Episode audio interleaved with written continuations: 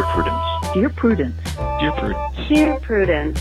Dear Prudence. Dear Prudence. Dear Prudie. Do you think that I should contact him again? Help. Help. Thanks. Thanks. Thank you.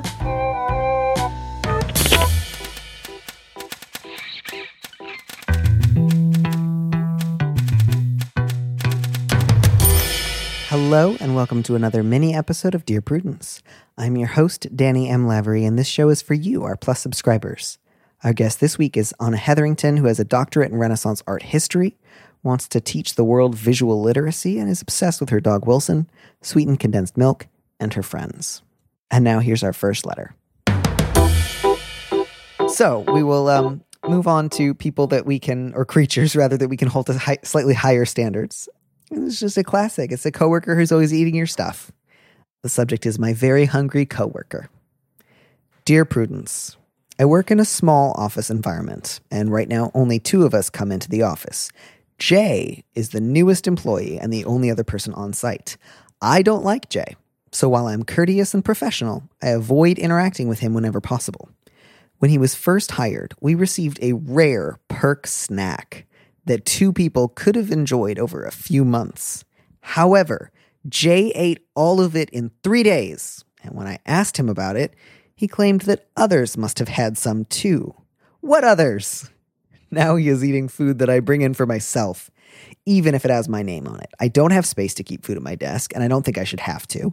I also know that he's single. He's earning a good salary, while I'm a single mother earning $15 an hour. He should be able to afford his own lunch, but he never brings his own food in. I'm afraid I might completely freak out on him the next time this happens. I've already made the manager and the company owner aware, but nothing came of it. How do I address this without losing my temper? Wow, you're the best reader. I, I mean, I, We had a, a question like this maybe a year or two ago of somebody else with the same situation where it was like, I know that this guy makes more than me. I know that he's not like supporting a family of six. And normally, like, I don't want people to get into like whether or not their colleagues are married or partnered or have children to support or whatever. But like the the same dynamic of like this guy makes a lot more money than I do, and he's always taking my food, which is such a creepy power play of like he could get food anywhere else, and he takes it from like you know this like single mother, like the the, the poor widow with her mite Her mite I think uh, to me in this story, it was almost irrelevant. Like, who cares in some way how much he makes versus how much she makes? If it's her food with her name labeled on it, he does not get to eat this food. Yeah. I think just maybe like that extra grossness of like he could get food anywhere. He's not like struggling to make ends meet. He's just bored. But how do we know that? Maybe he's giving away all his money to an orphanage. I don't know. I don't know, Jay. Yeah. I have no idea. He's incredibly idea. generous to orphans and incredibly rude to To mothers. who make less money. Yeah. Um I also just pictured uh, that that scene in 30 Rock where Liz eats Jack's entire steak in like 30 seconds and he says, "Where did it go?" and she just says, "A, a dog ate it." like that was my he was like, "Oh, somebody else must have eaten all the the peanut brittle." Yeah, back to that dog.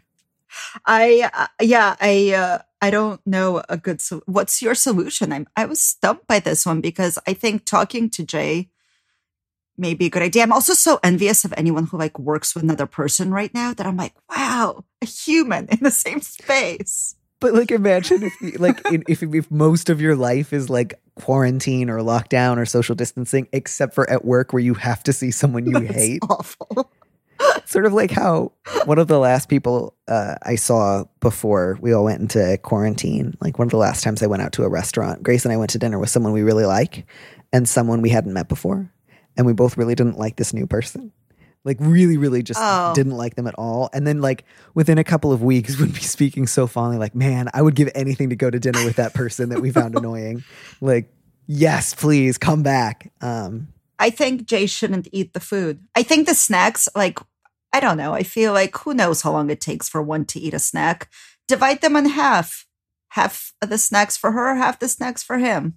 Yeah. I mean, you already don't like him. You try to avoid him. So if your goal is really just avoid him and and not have to have this conversation with him, even if you don't feel that you should have to keep food at your desk, which I totally agree you shouldn't have to. The reality is that you do because otherwise he'll eat it. So if your number one goal is just I don't want to have to talk to Jay about my food, get a lockbox like an actual lockbox. You can get one at the Home Depot, you can get one online or or just any kind of container with a key. But you you know, you can even get one from like Crate and Barrel for like $30. Like they are absolutely available. That is your lockbox. That's where your food goes and you lock it. And that might feel kind of ridiculous and petty, but it's going to work and it's not that much money.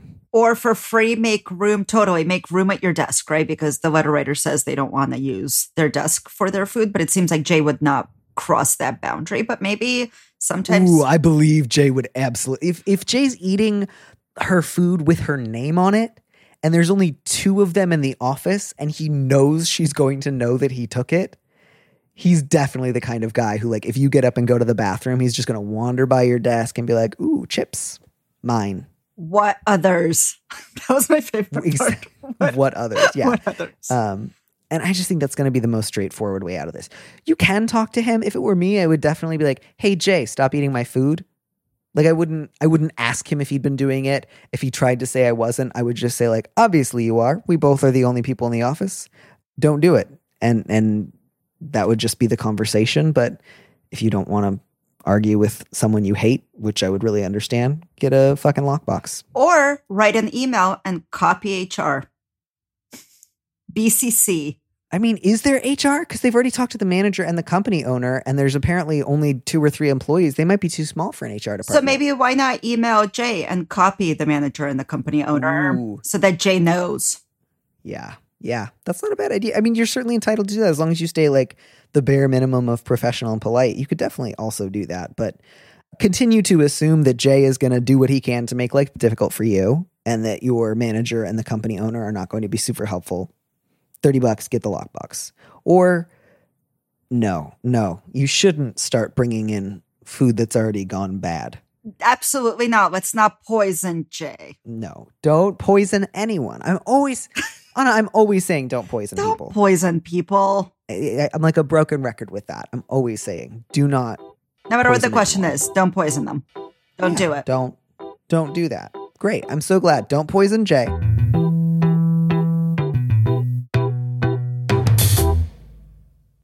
Oh, this next one. We we talked a little bit about this Oh. one yesterday, and I just keep really going back and forth on this one. I think mostly I just want to say this one makes me really sad. This one makes me very uncomfortable. Yeah. Yeah. Luckily, I don't have to read it. You do. Oh, good. Great. Okay. Subject. Not just age gap love. Dear Prudence, my husband and I are in our 40s and have been great friends with another couple, Alice and Joe, for the last three years. Joe is 49, Alice is 38. This didn't bother us since they're both adults. But we recently learned something that has us rethinking everything. We're part of the same pandemic pod, and during a recent meal together, Alice mentioned their upcoming 24th anniversary. We took a minute to process this and to double check our math, and after a few questions, Joe and Alice revealed that they met when she was 14 and Joe was 25. They started dating a year later. He was a friend of Alice's brother, so he was always at their house. My husband and I were visibly shocked, so they started defending this with comments about how teenage Alice had looked so adult and how Joe was always a kid at heart, as if this made an adult dating a teenager fine. My husband blew up and called Joe a predator, sarcastically asking him if he considered our daughter within his dating pool or if she was a bit old for him at 16. I was stunned speechless. Joe and Alice left, telling us that we had overreacted and were judgmental idiots. I have since received a text from Alice asking for just me and her to meet up, in which she expresses sadness at my husband's prejudice towards age gap love. I have no idea what to say. I also think Joe's actions were appalling and predatory. On the other hand, Alice pointed out that she and Joe have been very happy together in the two decades since, so she argues their age gap at time of meeting was no bad thing. My husband wants nothing to do with them again, but a part of me wonders if it's worth preserving my previously great relationship with Alice and if cutting her off completely would be an overreaction. Neither of our kids knows why we've had a huge row with our friends, and we don't know what to say to our teenage daughter in particular regarding why we don't want her going round there ever again. Yeah. Man, I mean, as as you were saying, there's a lot about this that's just challenging, painful. I don't want to say complicated because I feel like people often say complicated when they mean something else. Yeah. Um, and it's it's not exactly that it's complicated. It's more like if you were to present me with a couple and say, "Hey, one member is 49 and one is 38 and they're happily together," I would say, "Great, lovely." And if you said, "Here's a 15-year-old and her 26-year-old boyfriend and they're sleeping together," and I would say, Let me call the police. "Yeah," which well, I, not I call the police. Let's call. Let's call someone. let's talk to a lot of people and very much like and, and as you know i don't often advise calling the police on this podcast and in that case i would certainly say let's put that one on the table I would have Um, to do it as a mandated reporter.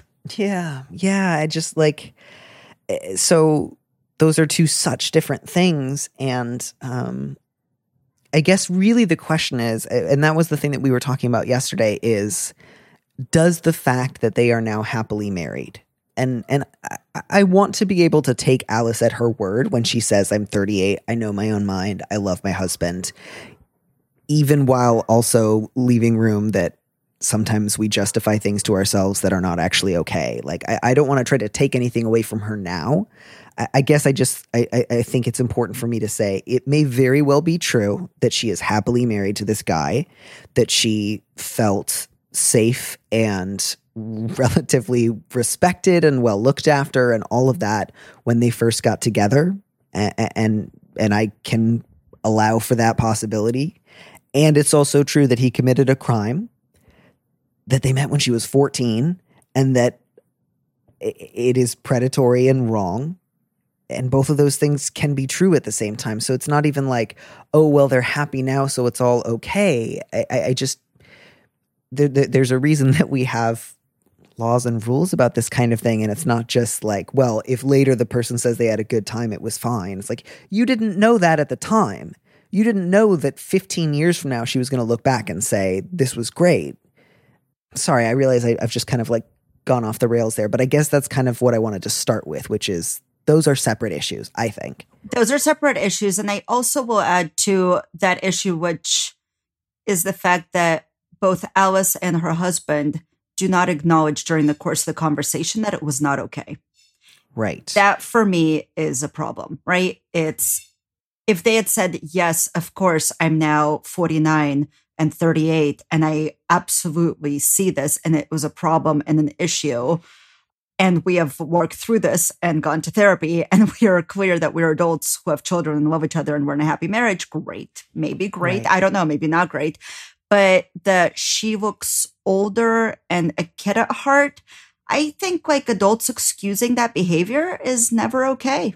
Yeah, I, I I feel the same way. I think I would have had potentially a different response if they if they seemed to have given it non-defensive thought in the intervening years. But like she looked older, is just like, but she wasn't. Yeah. You know what I mean? Like she Yes. very.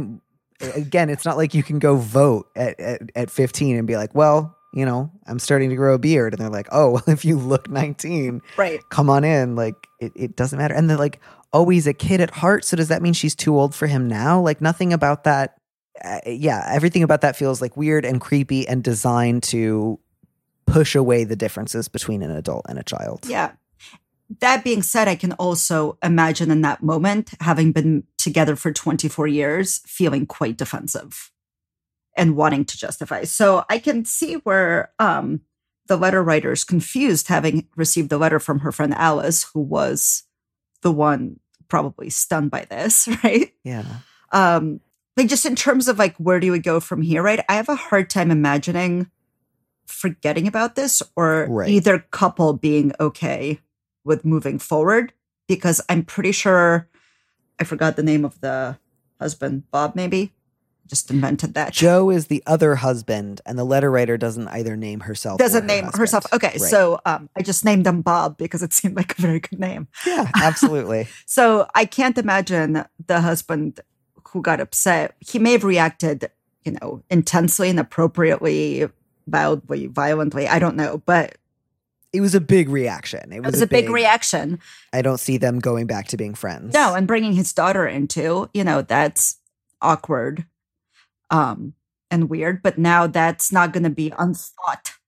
I get it. Like it was in the moment. He had just found this out and he's like, "Well, our kid's 16. Like if you if you looked like an adult and he's a kid at heart, like why is it not okay for him to ask out our daughter?"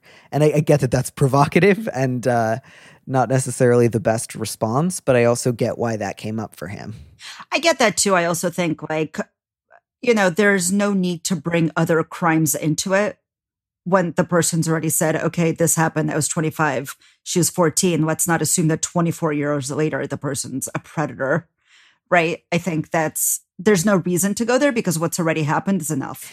Yeah, I guess I think what I would settle on is so the question is Alice has asked me, Mhm. the letter writer, if I Mhm. want to meet up. And and I don't know yet if I want to go. And I think one thing I would encourage the letter writer to ask is like, why is Alice the one doing all the work here? Like you're not saying that you're upset with Alice's behavior when she was 14 and 15. The problem is what he did when he was 25 and 26.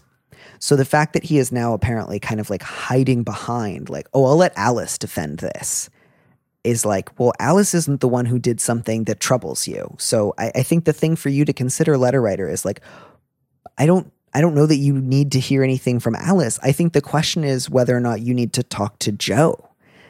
Um and not not necessarily to like fix this, but like to say like don't hide behind your wife, man. Like we're talking about what you did. I want to know how you think about it. Yeah, I think there's so many questions that come up here. I think a very probable reality is that Joe wants nothing to do with the couple either. Right. So, right. And that he has no defense other than like, well, I wanted to and I did it and it worked out and she's not mad, so you shouldn't be mad at me either. And I think that is the defense is like it happened. We're married. We have children. We have a family. I stand by my life now and I don't Yeah. want anyone to question it. And I suspect that's probably going to be the answer, right? Is that they're going to go their separate ways. I find it hard to imagine a relationship between Alice and letter writer because I think it would necessitate a conversation. Um, not that like letter writer's husband has to approve of any relationship. I would be very clear. I think it is worth a conversation, however.